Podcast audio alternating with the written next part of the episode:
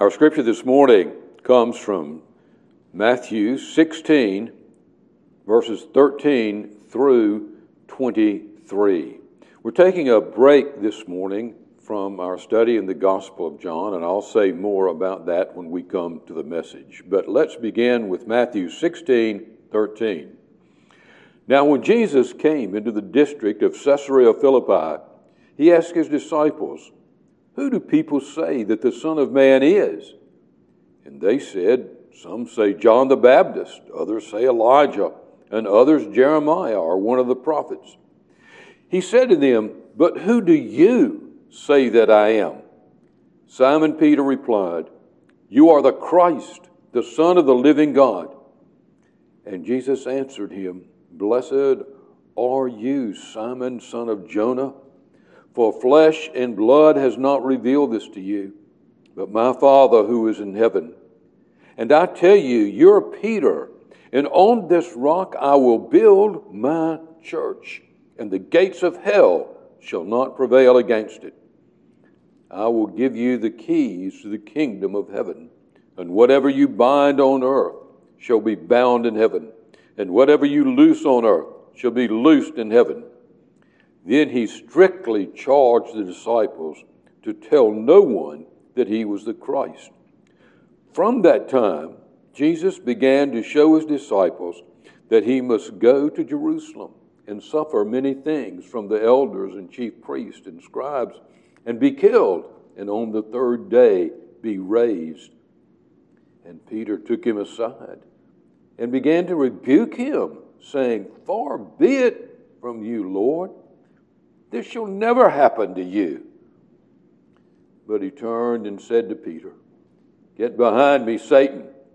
You are a hindrance to me, for you are not setting your mind on the things of God, but on the things of man. This is the word of the Lord. Thanks be to God. Who loves the church? Jesus does. What is CCRC? Who is Christ's Covenant Reformed Church? I'm asking you this morning. How would you define this church? I would ask you, what is your attitude toward the church of Jesus Christ in general? And what is your attitude toward Christ's Covenant Reformed Church specifically? Well, why must we answer those questions? I'll tell you the answer. I'll tell you why. We live in the midst of a culture, we've talked about this, we live in the midst of a culture that is saturated with a secular world and life view. That world and life view, the secular world and life view, is not new. It was there from the beginning. That worldview has sought to marginalize the church for 2,000 years and has accomplished their goal we're seeing it accomplished. The goal of the secular world and life view, we've seen it accomplished and seeing it accomplished every day in our culture.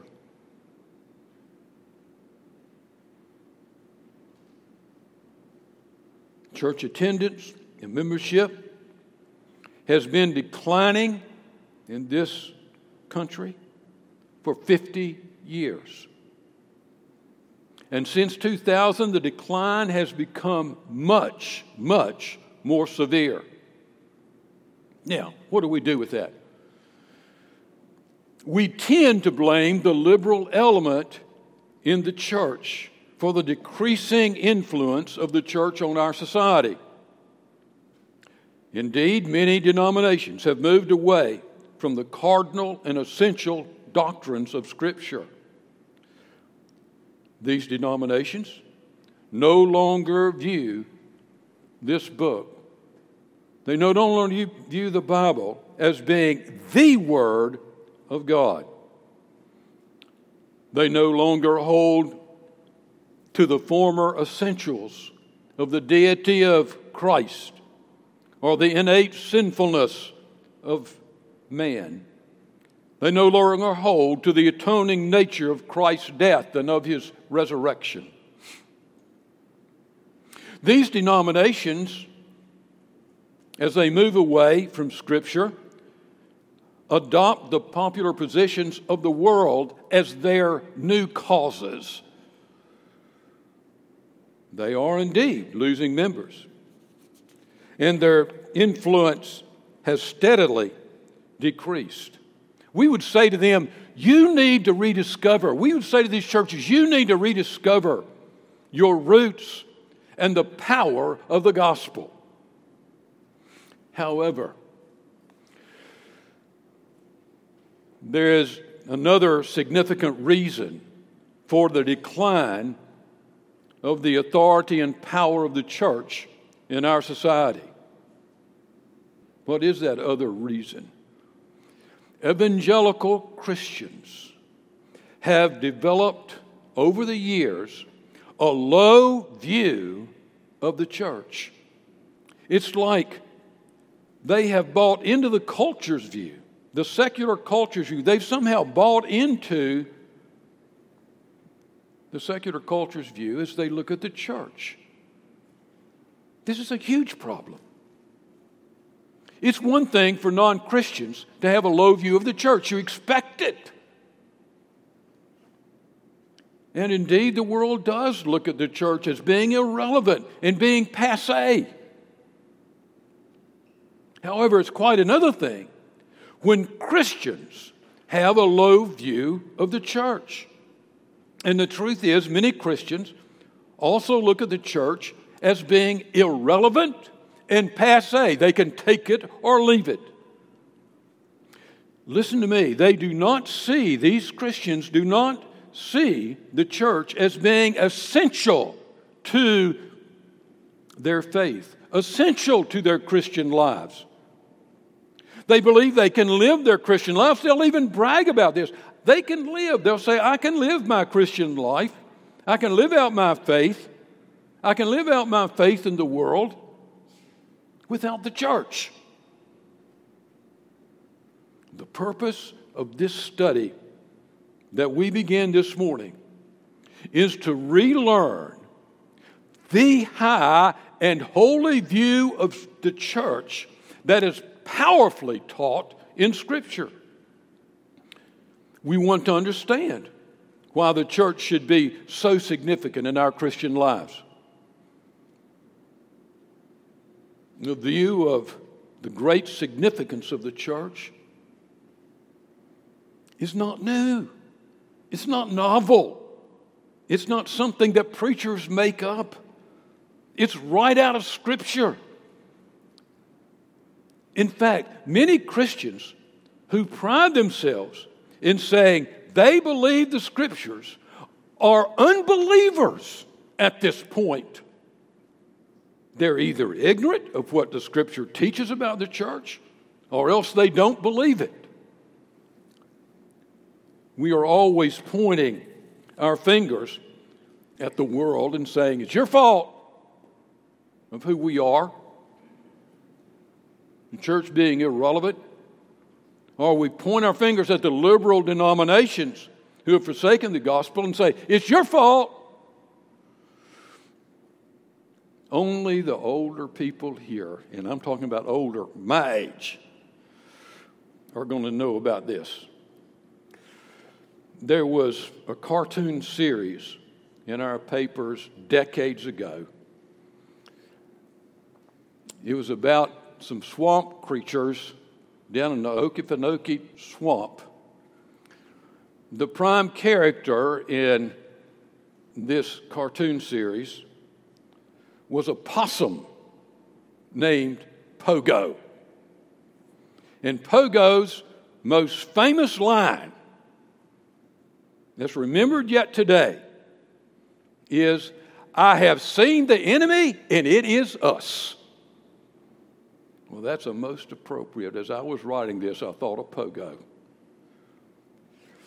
If we, as evangelical Christians, had a high and biblical view of the church, we would never see her as being passe and irrelevant. We would never see her as being a museum piece. Something is wrong, it's dreadfully wrong when a majority part of the evangelical community have marginalized the church of Jesus Christ. It's one thing when the world does it, people. It's another thing when we do it to ourselves.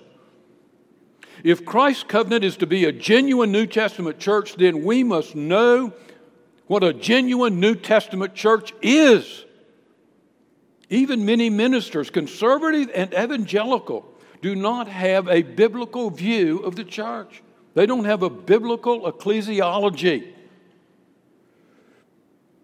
How important is it that we know what the Church of Jesus Christ is? How important is that? Why should Christians treasure the church? That's our first point. And the answer is right before us in the passage we read from Matthew 16. And probably most people here have never seen it as popular as this passage is. Now, first, I want you to see as we look at this passage the great significance of the church. Let's look at the context of the passage. Jesus was well into his ministry when this happened. The first part of his ministry had been centered on his miracles and his identity. We have seen this in our study in the Gospel of John, in the first chapters of John, that that early ministry was focused, his focus was on his miracles. You see it also in the other Gospels. His miracles did what? Why did the emphasis on the miracles? Because it pointed to his identity, that he was the Son of God and Son of Man. No mortal had ever commanded, commanded the blind to see and the paralyzed to walk. No mortal had ever raised the dead on command. No mortal had ever stopped storms on command. In this period, he not only focused on his miracles, his teaching during that time also focused on his identity, likewise. His miracles said, Who am I? Who is this man?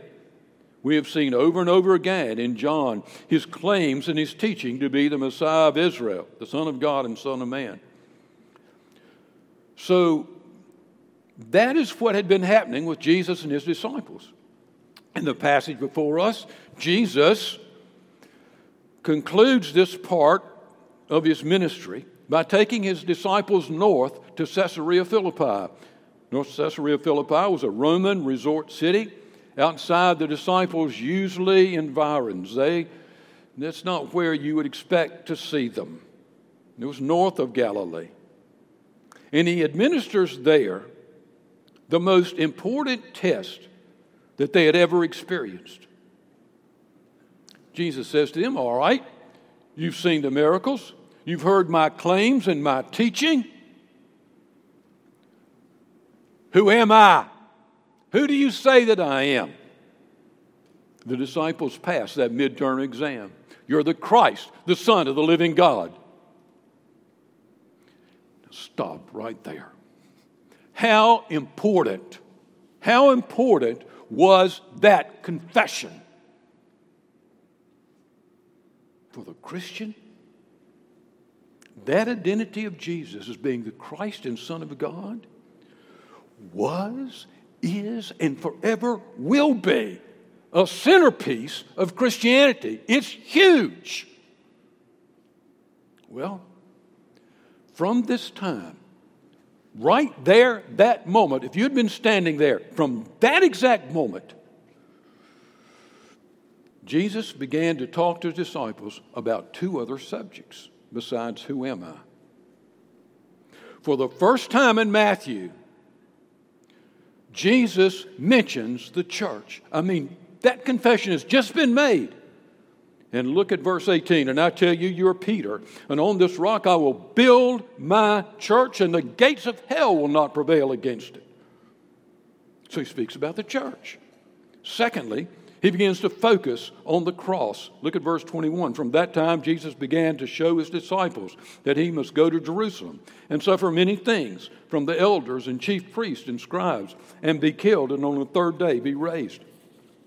Obviously, this is a pivotal moment in the ministry of Jesus. That's exactly what Matthew is saying to us. What does he choose as his subject at this pivotal moment? His identity. Who am I? He chooses what he came to do the cross and the resurrection. Now, how important is his identity? We've already said uh, you must confess he's the Son of God. If you don't believe that, you're lost. You can say you can believe in Jesus, but you can believe in Jesus, and if you don't believe he's the Son of God, you're lost. So you would say, well, John, John Sartelle, those, his identity, the cross and resurrection, they're essentials. They're right at the forefront. They are subjects that are essential to the understanding of the gospel. Well, does that not tell you how important the church is in the teaching of Jesus? He says, Here's who I am, here's what I've come to do. And right between that, he speaks of the church of Jesus Christ. He says, I am the Son of God. I've come to die, and upon, upon those two truths, I will build my church. Now, you're standing there and caught in our present culture. The evangelicals is apt to say, Jesus, certainly you don't think the church is that important. And I know the church. I know CCRC. I know those people. It couldn't be that important. It's not as significant as your identity. It's not as significant as the cross and resurrection. You can't get away from it. There is Jesus saying, My church will be built on my identity. My church will be built on the reality of my death and resurrection. My church. Not your individual Christian life, My church will be built on these. He puts the church right there. You see in this passage the great, incredible significance of the church. Now let's move quickly ahead. We move from that to understand that Christ founded, this Son of God and Son of Man founded the church. Look at Matthew 16, 18, and I tell you, you're Peter, and on this rock I will build not the church, I will build my church. My church. Look at Ephesians 2, 19 and 20. So then you're no longer strangers and aliens. He's speaking to the Ephesians church. They had been converted from rank paganism. So then you're no longer strangers and aliens, but you are fellow citizens with the saints and members of what? The household of God. Built on the foundation of the apostles, the prophets, Jesus Christ being the cornerstone. You know what a cornerstone is? It's what the church is founded on, it's what a building is built upon. Christ founded the church. What did we sing this morning? What did the choir sing? The church is one foundation when we sang that, we were saying He is the founder, He's the foundation. Church belongs to Him. The church is not man's invention to be a gathering place for people who happen to be saved. You know, it makes common sense. Because we could say to each other, hey, you know, we're Christians. Let's just start to get together one morning a week. That's not what happened. It wasn't our idea, it wasn't man's idea. Christ founded the church. So, the great significance of the church Christ founded the church. Three, I want you to see that Christ is head of the church. Look at Ephesians 1 22, and he put all things under his feet. God put all things under Jesus' feet and gave him head over all things to the church. Look at Colossians 1 18. He is the head of the body, the church. He's the beginning, the firstborn from the dead, that in everything he might be preeminent. So you have there, he's head of the body, the body's the church. He's the beginning, the firstborn of, from among the dead. Well, you listen to that and you say, okay, so he founded the church, he's head of the church, but doesn't that mean that he's just head over the worldwide church, the Holy Catholic Church? We confessed that just a few moments ago. The word Catholic in the Apostles' Creed does not mean the Roman Catholic Church. The word Catholic there means universal. Look it up in your dictionary. That's what the word means. The universal church. People from every tongue, from every race, every nation who have trusted in Jesus. Well, yes, it does mean that. He's head of that great church. But it also means he's head over CCRC even the local church. And you say, well, how do we know that?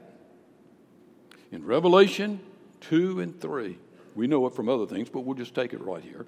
In Revelation chapters 2 and 3, Jesus speaks to whom? Each of the seven churches of Asia, each one individually.